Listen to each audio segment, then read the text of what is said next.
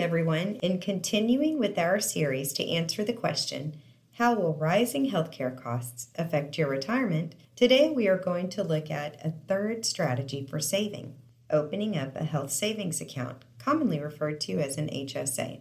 It's often a good idea to open a health savings account. Your employer's high deductible health plan comes with a useful option a health savings account. You can save for current and future medical expenses in an HSA, and they confer a triple tax advantage. HSAs are tax deductible. Any interest on earnings grow tax free, and distributions are tax free when taken for qualifying medical costs. If you don't spend the money in your HSA, you can roll it over to the next year. Also, the account is yours, even if you change employers.